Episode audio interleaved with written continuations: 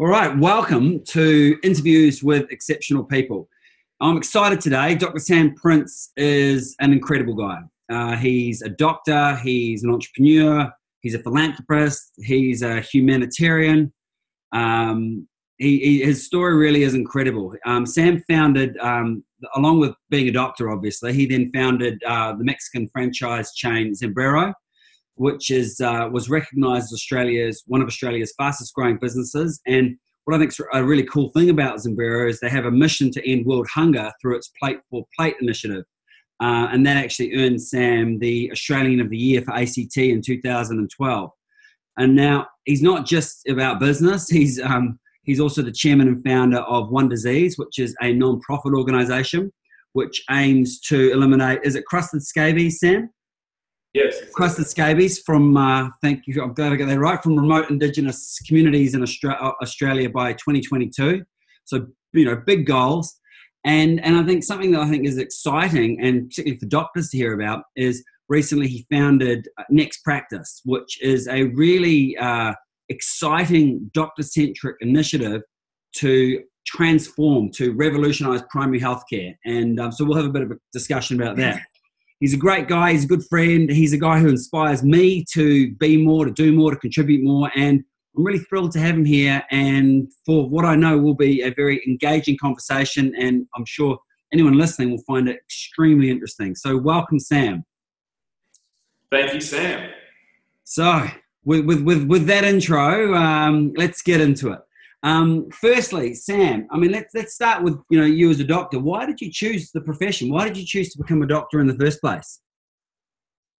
Yeah, yeah that's a good question. Um, I think uh, I think we all said a certain thing to kind of get into medical school. I remember I went through the uh, the interviews when I was kind of you know 16, and um, frankly, you know there was no, there were no doctors in the family. Um, the only concept I had of what a doctor did was actually our own GP. Um, and so, truthfully, probably the reason why I became a doctor um, is because I was pretty good at school and I was brown, and, and that's kind of where all the kind of kids ended up. One day, you woke up, you know, all the other brown kids, and going, "Hey, what do you want to be? I want to be a musician." What the hell are you doing here? You know, just kind of all woke up like that. Um, I think you know to, to again reconciling to my own reality. I think that the thing that drew me there was probably the, the fact there's a bit of science and this sense that you could actually help. But pro- most down to our core, I think it was because you know growing up in a Sri Lankan family, there was such reverence from my mum to the family GP. Yeah, she was the person that we admired the most, and so um, we knew that my sister and I both knew that uh, that um, you know, doing things in, in, in, the medical field was something that, that the person that we looked up to most looked up to, and so it was probably a good thing. That was probably what got me in. Um, but later on, it changed. You know, later I, I fell in love um, with the adventure and discovery um, in medicine, and, and also the advocacy piece. And I've kind of since then kind of um, cobbled together a, career which uh, allows me to do both. But it's what what kind of kept me in medicine in and really continued to inspire me was different to what what what kind of brought me to medicine. Mm. It's often the case. I think it's the case with so many people with getting into medicine, isn't it? I mean, at the age of sixteen, how how can you really expect to know what you want to do for the rest of your life? Um, you know, I, I, was the same. I sort of I was good at school. Um, I, I, wasn't brown, um, but uh, but I was good at school, and and it was you know it was one of those things. I wanted to help people, but um, and I thought, well, medicine's a good place to do it. This is where you go if you you know, get good marks. And what's what I found interesting for me is the the desire to help didn't change. It was more the desire, the the vehicle for how to do that, and you know, and, and using entrepreneurship, using business um, to actually serve doctors was you know became the vehicle that I chose. And so it's interesting how if you sort of you, you can start on a path and and uh, you just sort of keep your eyes open you can kind of maybe see how that path weaves you towards you know where, where it is that you want to be yeah I don't, I don't particularly feel uh, like it's yeah now, I look at look at it it's almost slightly embarrassing but the truth is I'm not quite sure 16 year old or 15 year old people are making you know well I've you know really reconciled in my identity and for that reason I've decided to kind of you know become a brooding artist I think I think as a young man, you're just trying to find kind of your place in the world. Yeah. That's, that's, kind of what one one firm step towards medicine was that was a good yeah. as a, a vehicle, um, yeah. which really allows you to explore the world, but allows you to explore yourself. Right. This is where yep. you kind of to a room where you're having to tell people that they're going to pass away. You're, you have to deal with a hell of a lot of uncertainty, pressure. It's a great vehicle to kind of, um, for me, it was a great vehicle to understand myself. I'm sure we, have talked mm. about this. Right? So, absolutely. Yeah. Sam, you mentioned your mother um, uh, as, a reason you got into the profession, and you know we've had discussion. She's obviously been a very influential um, and inspiring person for you. Can Can you tell us, you know, why why she is that um, person in your life? Yeah, she, she's a she's the cycle breaker. I, have been really obsessed with people who break cycles. Mm-hmm. Um, you know, it's not too hard to find an accountant who has a father who's an accountant, who has a father who's an accountant, who has a mother who's an accountant. You know, the, the, these cycles continue, and they're good. You know, good cycles that perpetuate. I'm really fascinated with people who are able to break bad cycles. Mm. Um, and so this is definitely the tale of my mother you know, working in paddy fields, kind of, you know, very poor. Her brother passed away because they couldn't afford healthcare. Um, sister passed away also. Um, and, you know, and, and, and for many years while she grew up, there was no household income at all, right? So uh, fascinating to see how she could go to a village school with no walls um, and she could pass um, year 10 and, and, be the only kid um, to pass year 10 uh, in her entire village, and then um, and then go on to university, kind of unheard of, and then yeah. end up with a PhD in economics in the UK. Like she, she was um, her sister, my auntie, once said that when they were growing up um, in the village, there was this elephant, and um, all the kids dared uh, each other to kind of walk under the elephant. My mum, she's tiny um, and very young, she was the only person that basically uh, was able to kind of have the courage to walk under this elephant.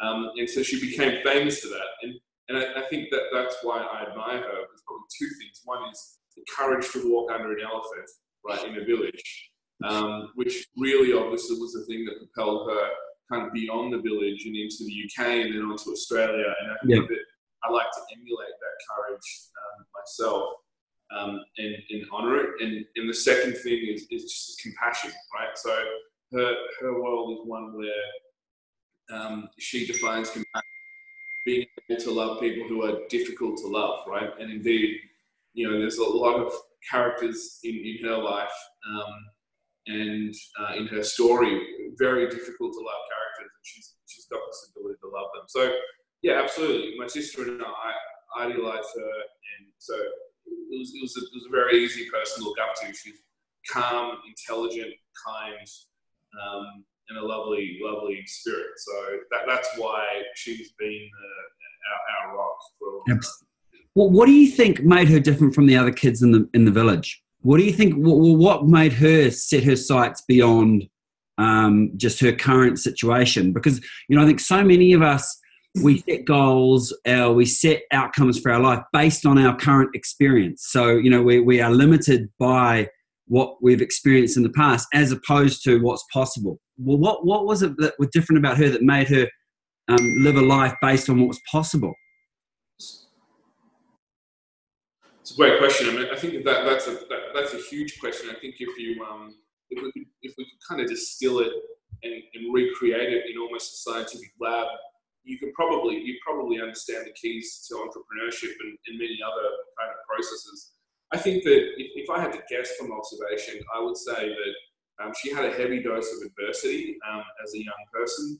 Um, you know, one thing that um, she was told, she was not the eldest kid, and, and, so basically in a farming family, what happens is all of the pool, the resources are pooled for the eldest, and, and you kind of back the eldest. And, and if, if, if, you, if you're not the eldest, you just don't get any resources. So um, her father, my grandfather, once told her, you know, I think that uh, your best chance in life is to is to kind of have someone who com- comes around to the family house and, um, and, and marries you, and then you can help out in the kitchen, um, and, and, and that will be a good life for you, right? Yeah. And, and she was told many times that she was of stature, she was too small to kind of um, to amount to anything, to become a nurse even, and and she belongs to that group that just believed that they were wrong, right? Mm. Have to believe that they were wrong. Mm. She, she graduated from the school of, you know, we made it.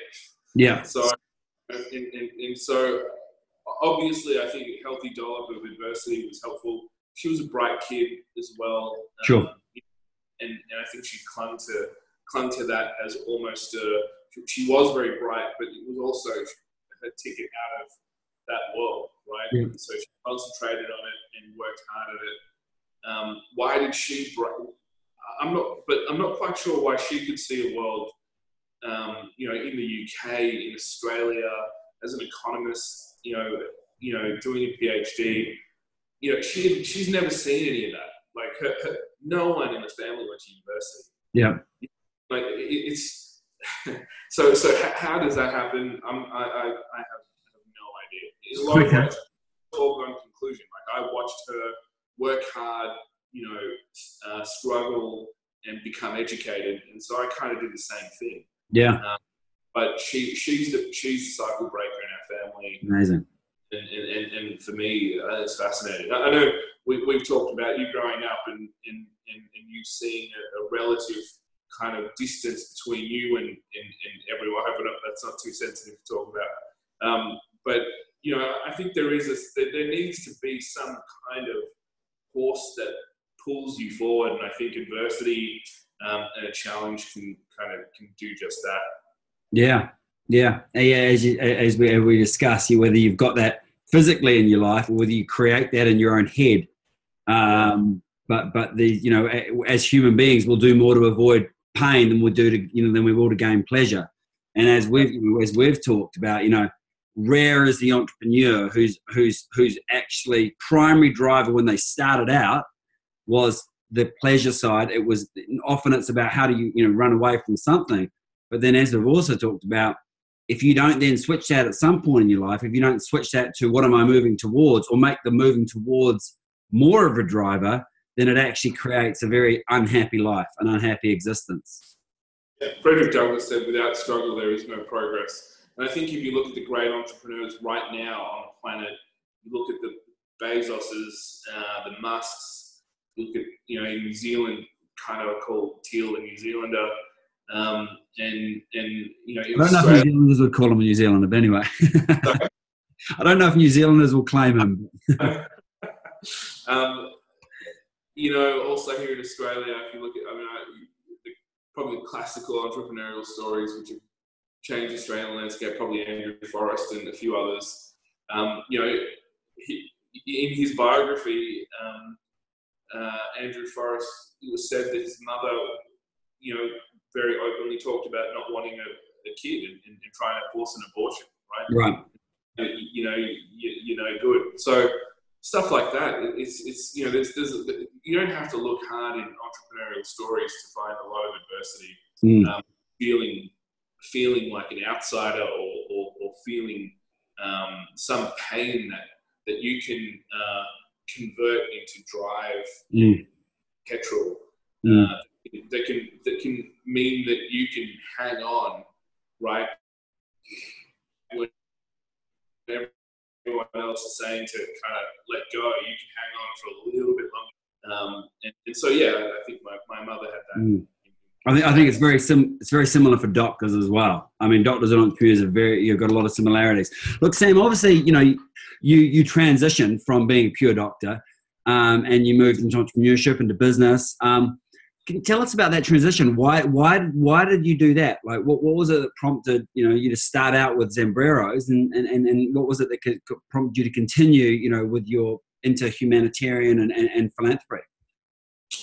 Yeah, me- medicine is a phenomenal field and also a phenomenal vehicle to to really uh, understand yourself better. Like you understand, I guess, the limits of your uh, strength in uncertainty and uh, your compassion in times where it's freaking hard to find it. You know, all these things. And I felt that entrepreneurship was also a vehicle um, that was a great vehicle to kind of understand um, understand yourself. Um, in this time, you know, capacity for endurance, um, a capacity to kind of walk forward when you, when you can't see anything ahead of you. Um, and, and, for me, you know, Steven Spielberg said that intuition whispers in your ear, it rarely yells. And when I read about, you know, the strong entrepreneurs around the world, and indeed I studied them, um, you know, I felt there was some species resonance I had with them, um, as I also found with, with, doctors, right? And so I explored the field when I was 21. Um, I had another intuition that was whispering in my ear when I was 21, which was there was no Mexican food in Australia. I was working in Mexican restaurants to pay my way through university. Um, and I started uh, my first restaurant while still a medical student. Um, and, and, you know, that's now become 200 odd restaurants, right? So um, it, it's, it, it's, it is a great place to learn more about yourself. Um, skills that don't teach you in medical school, like how to lead a team and, and point them in the right direction and, and uh, and people management and, and, and, and, strategy and all these kinds of things that you learn um, uh, in entrepreneurship. And so the transition for me was actually just like learning a new skill set, right? It was like mm. being able to, um, it was like, you know, being able to already fly a helicopter and then learning how to drive a motorbike, different kind of modes of transport. Mm. Um, and I think the doctors are uniquely skilled, I think almost selected for um, those kinds of entrepreneurial skills. And my definition of entrepreneurship is having an idea, breathing life into that idea and making it real, then having it adopted by other people. Um, and I think our systematic way of kind of approaching problems um, is, is, is, well suited, I think, for that. So mm. I, I, I, got to indulge. Mm, I, would agree. I think you, you, and some, you know, we, we, you know, through MedRecruit, we get a bunch of doctors who come saying, look, I actually want to do something different. I want to move out of medicine um, because again, you know, they, they just decided that wasn't the vehicle they want to choose. And, mm. and, and, I see, I, I, agree. I see the same thing. I mean, I think w- what you've mentioned about doctors can make them successful in any field. And then you combine that with the work ethic that doctors clearly have. You know, we, we just call a 14 hour day a long day. Let's not, let's not over, let's not overcook it. Um, you know, not every, not everyone just, you know, can do a 14 hour day, you know, you know, for three days in a row.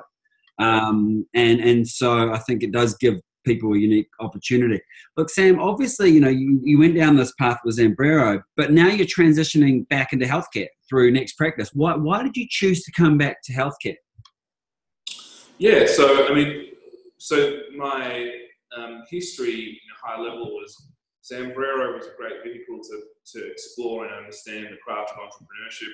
Um, as I continue to explore and uh, understand and, and, practice the craft of medicine. Um, when, then went into aid work where we tried to pit out collective will at disease elimination, um, and we were you know uh, joined by extraordinary people, including someone with the Nobel Prize and others who had uh, eliminated diseases before, and, and we, were, we were pretty successful at that. When I was I was working pretty hard, and, and, and at 32, um, I developed a cough, became very sick, um, had a chest X-ray, had a mass in the lung, and, and that was um, the music stopped for me, right? And my friends and family went, "This is enough. You need to kind of slow down a bit."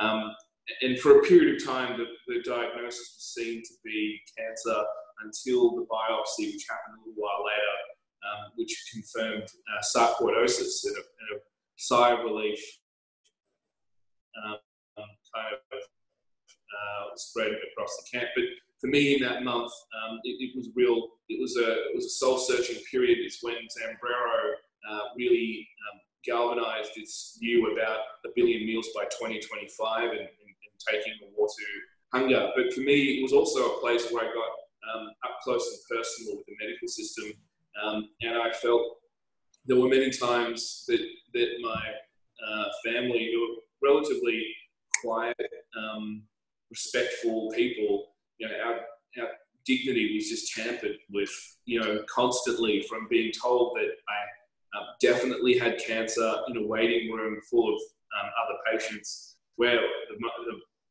kind of prevailing emotion was kind of embarrassment.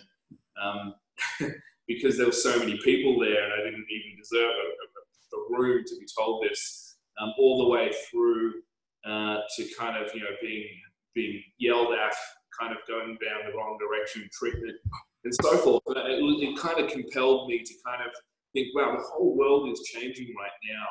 You know, um, health and technology are kind of colliding together. And if one really understands the health system, not just at a kind of a concept as you know a year 10 assignment about this is what a pathology company does or this is what a you know a, a, a, um, a general practice kind of how they function. Uh, not not at a simple level this is what an electronic health record does. Actually really delve into it deeply um, and be able to even run a company so you know it that deeply. And then when you get to know the health system at that level or at least try to and then you reconcile to the reality that the world's kind of changed, right? There's these things that have changed on this side, such as, you know, phones that are held by everybody these days. You know, there's other things like machine learning, there's obviously internet. And, and you think to yourself, wow, could we design this differently? Could we design it differently? Um, and whilst the technology is definitely one part of it, we had to assemble some great squads of engineers to help us design and build um, uh, our version of what we believe is the future of healthcare. Um, really, it was it was not that. It wasn't the technology. The thing that really inspired us was can we actually just obsess about making the best general practice uh, experience on planet Earth, right? And, and, and not only for patients, but also um, note that you know doctors are exquisitely kind of skilled at being advocates for patients, not get in their way, but um, kind of be ready to assist. Similar to we talk about a sushi master is phenomenal at making sushi. Can you be a great sushi master's apprentice with the technology? Just kind of be ready to assist. And, and, and really, the simple, simple um, spirit of it was to create the best general practice in the world. Um, and we obsessed about it. I, I, spent a lot of time in, in, the US and overseas with my engineers, and, and we actually you know, took back pieces and ideas, and we started building for about four or five years. Um, and that and that kind of is uh, the story of Next Practice. And now we are actually inviting GPs who are who um, believe in what we believe uh, that general practice can be better uh, to actually uh, put their hands up and, and, and, and say, know. Mm. I mean, what I love about the next practice model is, you know, if you compare, you know, there are there are companies that are focusing purely on the technology side of things and making it a tech-driven sort of, you know, um, um, primary healthcare experience. And then, you know, if you look at the traditional companies right now, it's not so much the innovation side, they're just trying to systemize the heck out of everything to the point where you know everyone is a cog, and it's almost like you know how can you churn enough patients through. What I like about the approach with Next Practice is is, is how you've sort of you've taken a doctor centric approach, and and rather than making it all about all about the tech, all about the systems, all about anything else, it's it's how do you assemble the tools around this doctor so they can just be a good doctor. You know, how do you strip away the stuff that they don't like or they don't want to do? um, so they can practice medicine. Um, and from that perspective, create an incredible, um, you know, patient experience. I mean, how, how would you describe what is your what, what's the vision that you have for primary for primary healthcare in Australia, and hopefully New Zealand at some point? Absolutely, yeah, no, uh, we would love to be invited to New Zealand. I'm a, a very uh, very warm part of my uh, heart to New Zealand, and it's been a great place for our for our businesses in the past. The the thing about in my in my view, really what we can do is we can kind of reimagine everything. I mean, this is this is a, um, a place where we actually produce our own music, right, at a beats per minute that is actually designed to kind of you know really slow down um, people's anxiety for having to go to a general practice. So we think about experience um, from a patient point of view, but we also think about the experience from a, a doctor's point of view, right? And one of the things I think we have a shared view on this is um, that it's it's tough being a doctor, right? And you're dealing with life and death. You're dealing with um, you know a, a, a, very compressed time period, and and you're kind of allowed to make zero mistakes, right? Yeah. And so um, things like the care for care program we've that we've implemented already in our clinics um, whereby doctors can actually be in a round table and actually just have a um, completely uh, candid discussion with peers and talk about, hey, look, this is a really difficult time for me because there's this tax problem that I, would never even heard of, and now I'm, I'm, dealing with financial duress. Or hey, I, I, did miss something with with a with a patient of mine, and, and, and that's going to be a real problem. You know, things like that. So it's it's healthcare reimagined. It's a turnkey solution for doctors who want to run their own business. And and and and really, you're right. In the past, there was really two options for, for GPs. You could either work for a corporate um, and and and work work with them, um, where they definitely have sometimes a listed company that clearly the, the end goal is profit per quarter. That's how all companies kind of work. Or um, you could kind of go it out alone, and, and you have to kind of for the first time work out how to deal with a five by five by five year lease, what that means, and, and, and a fit out contribution when dealing with the landlord, and then also you know, what the hell's a BAS statement and, and, and technology and also operations, things like that, um, where we believe we can kind of do all of those things and have doctors actually run their own businesses um, and do what they do really well. Mm, mm. I like. I mean, we, I think we share the same philosophy in terms of how do you how how do you serve doctors? And for me, you know, with my companies, it's about how do you strip away the things the doctors don't want to do or aren't necessarily particularly good at, you know, um, and, and, so they can just focus on doing what they what it is they do love doing and what they're great at, which is you know practicing medicine. Um, you know, that, that's that's how my companies run. I guess that's a similar sort of philosophy for next practice. Is, but but you combine with that that patient experience, don't you? Absolutely, and, and, and so again, the driving kind of philosophy for us is I'm actually I've been through the system whereby I've had best practice right? Like where you know everything that happened, you know, for a long part of the journey when I went through the hospital system, it was best practice. And you know, I'm not I'm not interested in best practice anymore. I'm interested in next practice. What happens next, right? Mm-hmm. Because um, I think we can elevate ourselves to something beyond that. That's what you know. When, when I was a, um, a doctor growing up in Canberra, you know, we, we worked with a guy called David Lamont, who was an emergency doctor, and you know, prior to working with him, I could hear on everybody's lips, right? Every every nurse that we came across in that hospital often would say, you know, as per protocol, as per protocol, as per protocol. You'd hear yeah. it, whispers all around the hospital. Yeah. And, you know, we did have, um, you know, the protocols do mitigate disasters, and, and it does help uh, actually give good healthcare. But sometimes I feel what you do is you you do install mediocrity, right? Mm-hmm. And that's what I'm concerned with.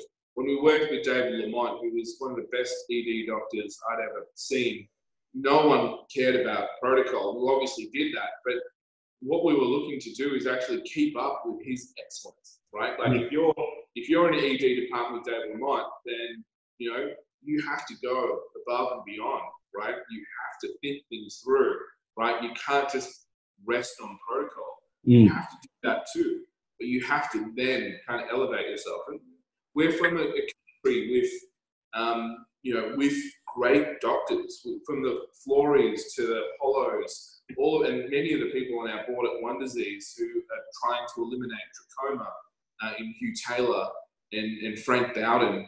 You know, these these are the, these are the greats, mm. right?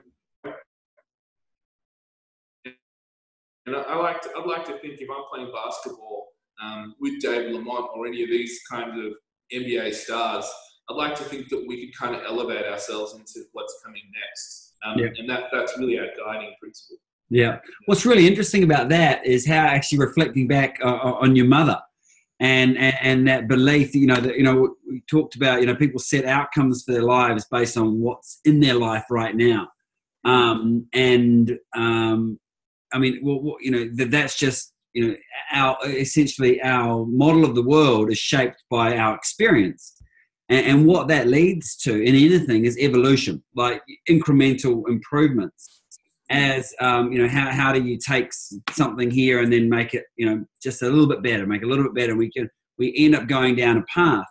Um, which was not the, the case of your mother. She didn't look at that and go, well, how can I just make an incremental improvement in my life? She looked at how can I completely transform my life and that of my family uh, and future generations. And so, really interesting, you know, looking at how you're approaching um, next practice is not how do we just improve, it's how do we reimagine? How do we do something different? How do we almost you, know, you learn from the past, but also you, how do you start with a blank canvas and, and, and reimagine a future that's quite different and significantly improved?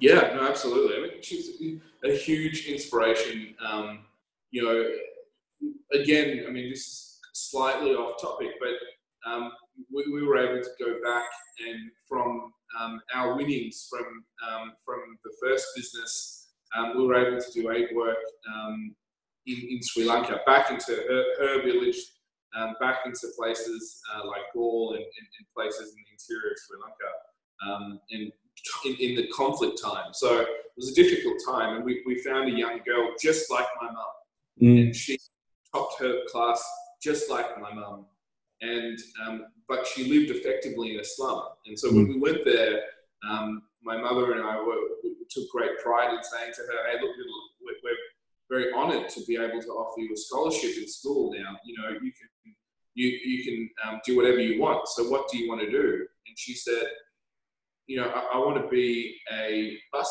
ticket collector.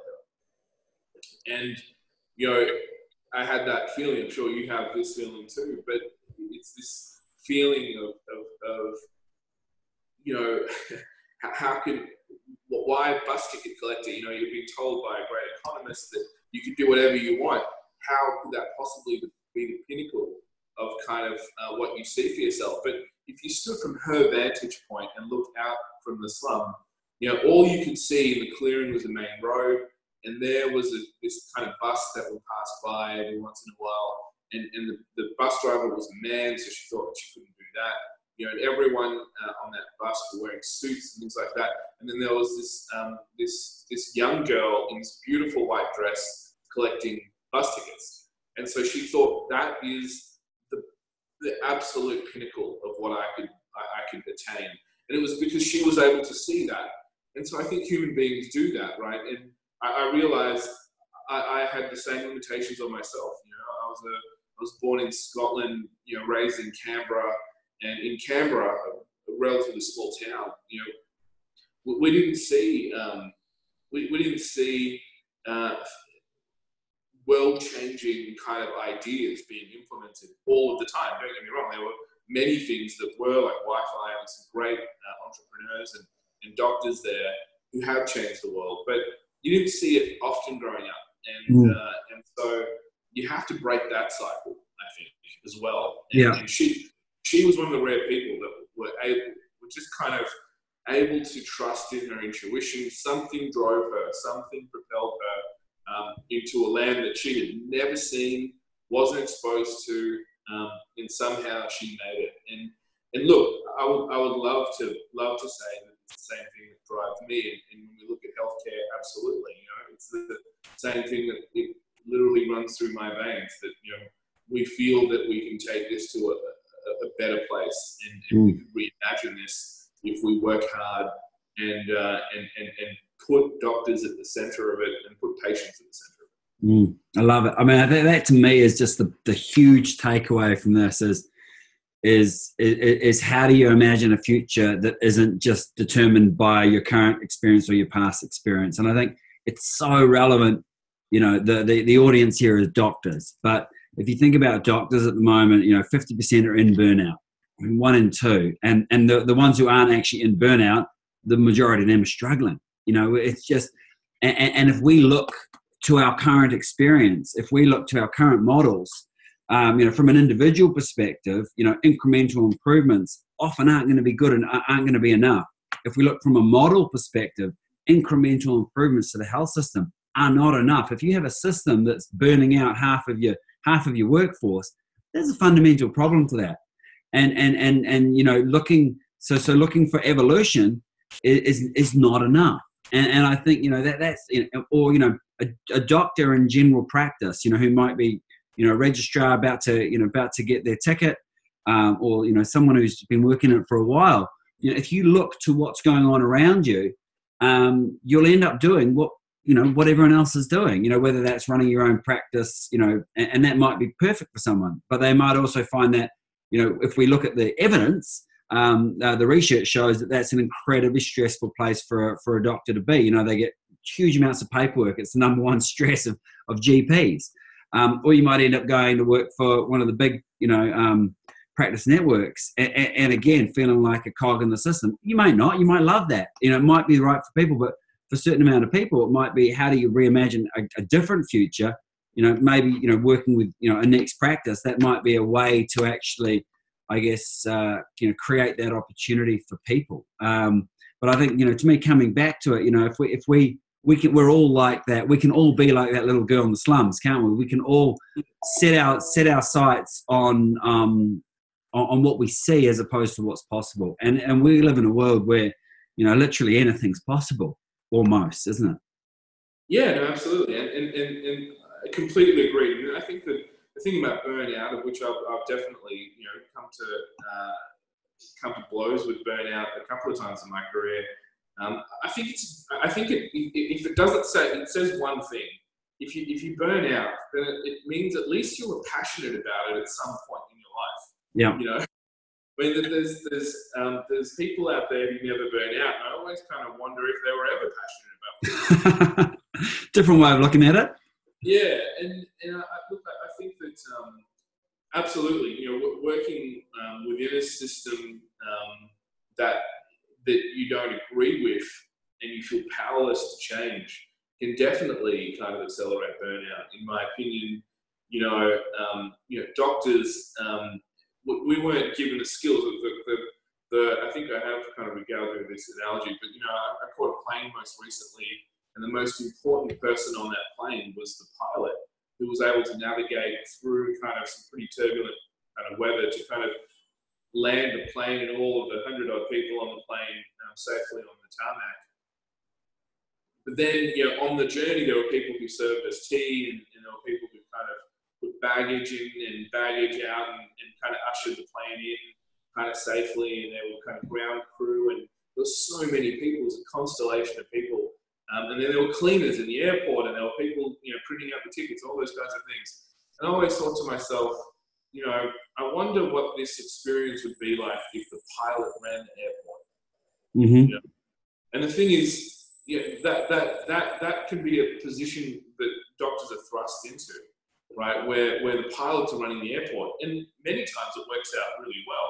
But the truth is, we didn't learn how to run airports. You know, many of us can kind of you know fumble our way through it and and, uh, and, and feel our way through the darkness. But um, really, there is there is a craft that actually uh, that is having an idea, making it real, then having it adopted by other people, and it allows you to kind of run an airport. And I think the best run airports are the ones where you know there is a lot of pilot input, right? So it's a it's a great place for planes to land safely and take off um, and, and also someone who can run an airport. You know, not either one. And I think that that's a world we're about to kind of enter into, right? Because you know there, there are many engineers that um, that think that doctors are kind of irrelevant and and I can't wait for them to kind of get out of the way. So basically, you know, our, our code can you know cure and diagnose the patient. That's crap, completely crap and, and, and, and they are making moves to kind of, you know, to change the world. But, you know, I hope that, that, that doctors can um, learn these twin skills uh, so they might actually, you know, breathe life into their own visions. And if compelling enough, then people live within it. Um, mm. and we don't have to always live in the walls that were kind of made for us um, by other people, by, uh, by other corporations or by dogmatic systems that were invented in a time where there were no mobile phones. Yeah. Yep. was a time where we were all trying to just basically deal with infectious disease, right? Yep. now we're dealing with other problems and chronic illnesses that plague our society. So, you know, I, I could I could talk about that all day. I, I know you can. I, I, love I love the perspective of if you burn out, it means you're passionate about something, and I think you know doctors can relate to that, entrepreneurs can relate to that. I mean, I've been through burnout. You've talked about your your experience too. Um, you know, doctors, doctors are people who are passionate about something, and, and, and I mean, I, I, I attacked business um, in the way that I, you know, I practice medicine, 14 hours a day, seven days a week, uh, and that led to burnout for me. But but I tried to make some changes to actually manage that, um, which I did. How, how do you manage? You've got a lot going on, and you know, business world, philanthropy. Um, you know, you've got a lot going on. How do you manage it personally so that you know Sam Prince at the end of the day isn't just chewed up and spit out the the other side? well, you know, it does happen. The the the thing is, and kind of back to my mother's story, like while she could never imagine a life where you know, she'd have many many degrees and a, and a PhD and, and, and, you know living in Canberra, right? And yeah. Well, uh, you know, I also couldn't imagine a, a world where we've got you know thousands of staff it's not just me and you know a small band of people now. It's a, it's, it's a, it's a large organization, and um, and and that does bear on you. I think you never really, as you know, you never really switch off, um, and and so burnout. I feel like is just kind of hand in glove with this job, right? And I think that um, for me, it's um, trying to identify and diagnose it really early. Be super open about kind of talking to my kind of the immediate team around me and saying, hey, look, guys, um, I'm feeling burnt out and, and naming it, right? And, uh, and, and, and then it is kind of, I don't really see this game as a marathon. Like everyone talks about life being a marathon. I don't. I actually see it as a series of short sprints, mm-hmm. right? Recovery.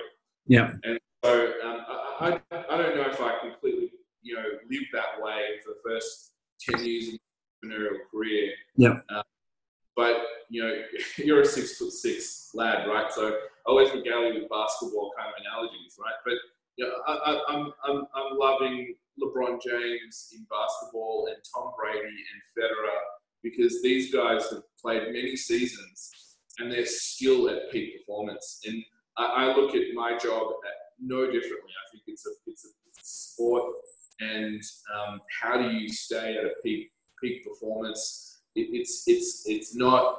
Um, I hope I'm not offending here, but it's not a Kobe Bryant. I don't want a Kobe Bryant type of career. I don't want kind of slugging it out, you know, absolutely um, injuring myself and playing kind of um, with with a limp, right, or a broken finger. Yeah. Uh, you know, I think entrepreneurialism um, or the, the the, the world of having ideas and making them real, having them adopted, um, is a game where the injuries are things like probably betrayal and and and um, you know obviously like you know, misfortune and other things, but but it's it's a world where you have to recover quickly um, and you know and and and and fix those problems and then get back into it rather than that, that's personally the career I want. I, I want the I want a, LeBron James, Federer kind of, um, you know, Tom Brady type of career where, you know, they don't look like they're really slowing down. Right? Yeah. And, and should be. Um, but they, they, they realize that they need to recover. And so that's how I look at burnout. Yeah. yeah, right. It's just, it's something to manage. It's something to be aware of, note when it's happening and, and make, you know, make changes, uh, adjust course. Yeah, I mean, this is my my like 13th year, this or 13th season, um, and you know, I think if you, if you talk to me in the first five years, there'd be all this machismo of, of not sleeping and you know don't have time to burn out and that kind of thing. Burn out is a luxury. I've definitely said that before. Yeah. um, but I, I, think now um, there is you, you, play a different game, right? You, you start to play the pass the ball more, you know, and, and you learn to avoid injuries, and, and so you can have um, a longer time in your peak. It's how I look. Yeah, right. I think something that sometimes doctors struggle with is actually admitting there's a problem. Um, you know, what, what was it? I mean, you, you said you, you know you engage your team, you tell people if you're feeling burnt out, um, but you weren't always like that. What shifted for you to, to, to be able to do that?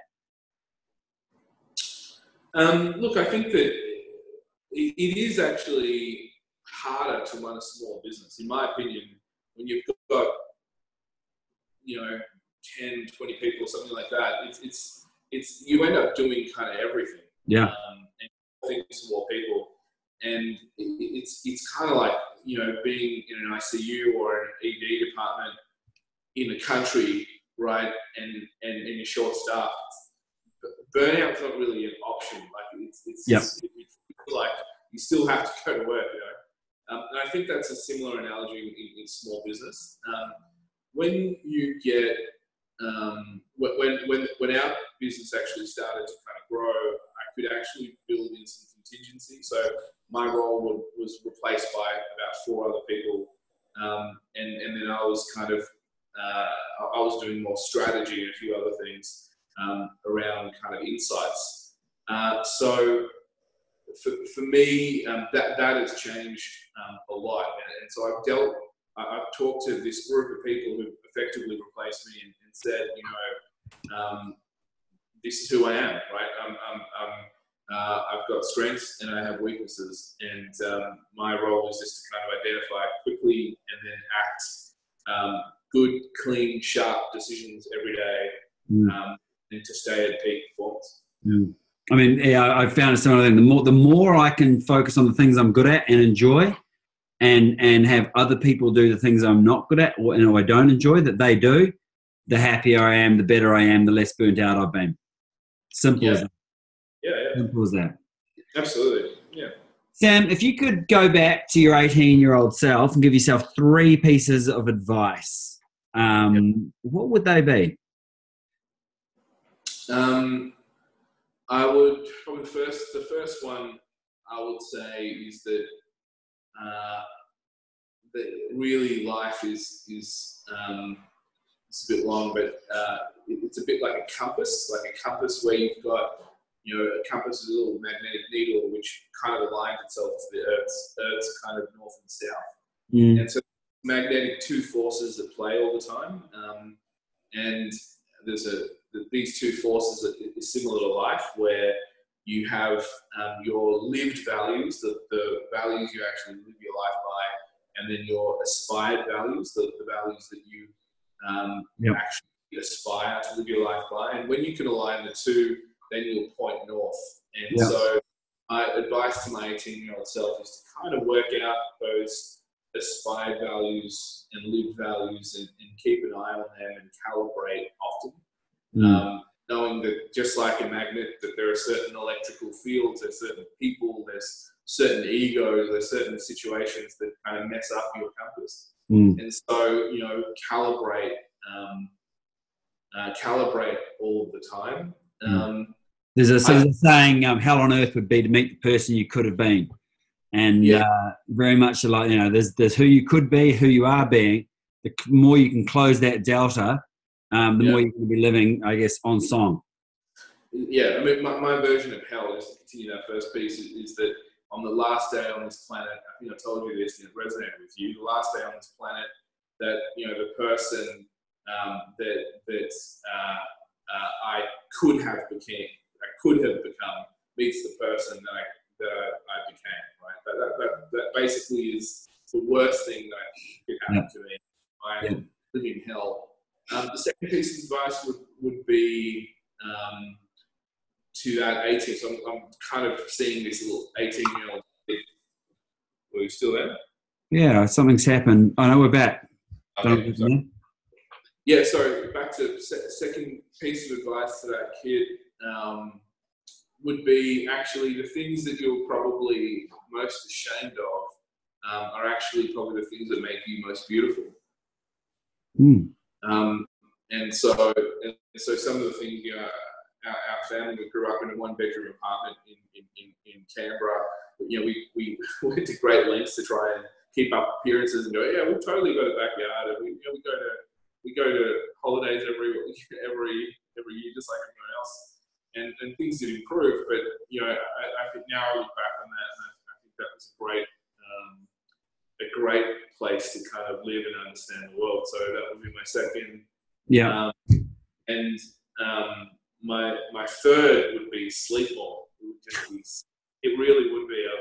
I, I had so much sleep machismo um, like I, it was it was ridiculous, and um, I was uh, reminded of these some, some of the interviews I've done in the past when I was kind of in my early mid twenties, and I would just brag about how I slept, and I just kind of look back and I cringe now. So I tell that eighteen year old kid to. Yeah, I've, I've just turned 40 and you, you look back on that and you, you, it is cringeworthy eh, sometimes how, how you behave in your 20s, isn't it? But mm. you know, but it's part of that passage, isn't it? It is what it is at the time, and some of these you just got to learn them yourself. it's going to be like you know, really is going to be like you know, the, the people bragging about how many cigarettes they smoke. You know, I feel like that's where we're headed. So um, yeah, that would be. Yeah. I love it. I love it. Look, Sam. I mean, I I, this has been fantastic, and and I've loved you know I always love speaking with you and exploring ideas with you. Um, I think you know I can see a lot of your mother and you in terms of that imagining a different future, not based on the the, the current. You know, I mean, if, anything you'd want to finish with? Any, I mean, you, there's a bunch of doctors listening. Anything that you'd want to, I guess, share with them? Um, yeah, look, I, mean, I probably want to share. You know, I, I, don't have kids yet, but at some point I, I will. And and you know, my son or daughter um, is going to say to me, you know, Dad, you know, you you were a doctor, right? Just when everything was changing, just mm-hmm. when we went from this antiquated system mm-hmm. um, and everything changed. You know, we talked the genetic revolution, a technology revolution, inland revolution. All these things happened, and um, so what were you doing?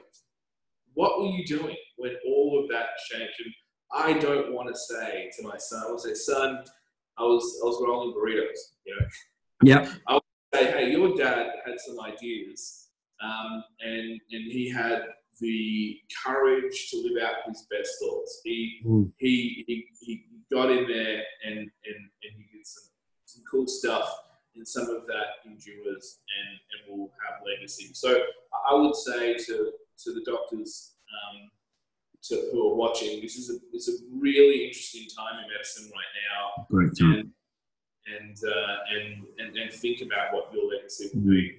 Oh, I so agree on so many levels. I mean, on, on the actual medical front as well, as you say, with genetics and um, you know AI and how we're going to use that as doctors. But but even you know what I, I, I get excited about the well-being side as well. I mean, doctors are struggling at the moment, but we're at a tipping point. We're going to change. Um, you know that you know at least um, you know, and some people might say, you know, there's certain things being done that, you know, starting to pay lip service to uh, to well-being. But at least we're paying lip service. It's, it's a step in the right direction. You know, last year we got the uh, the World Medical Association to change the Declaration of Geneva to include the modern day you know the modern day Hippocratic Oath to include the health and well-being of doctors. Like we are at this point where where medicine, but not just the medicine we're practicing, how we're doing it, how we're looking after each other as colleagues is going to change too. And I just think it's an exciting time for for those who want to you know take that step forward and, and, and imagine something different. Yeah. Well, brother, I'm looking forward to kind of uh, painting a new future with you. Absolutely, mate. Look, it's been fantastic. Thank you so much for sharing. Uh, I'm sure anyone listening has got huge value uh, on multiple fronts. You know, for me, that big takeaway is is that lesson from your mother and imagining a, future not based on your on your current, and uh, and just just being at that you know that exciting you know point where we get to step forward into something uh, something new, something better for us, for our colleagues, for our patients. So, Sam, thank you for your time, mate. It's uh, always a pleasure. Thank you, brother. Appreciate it. Talk again soon.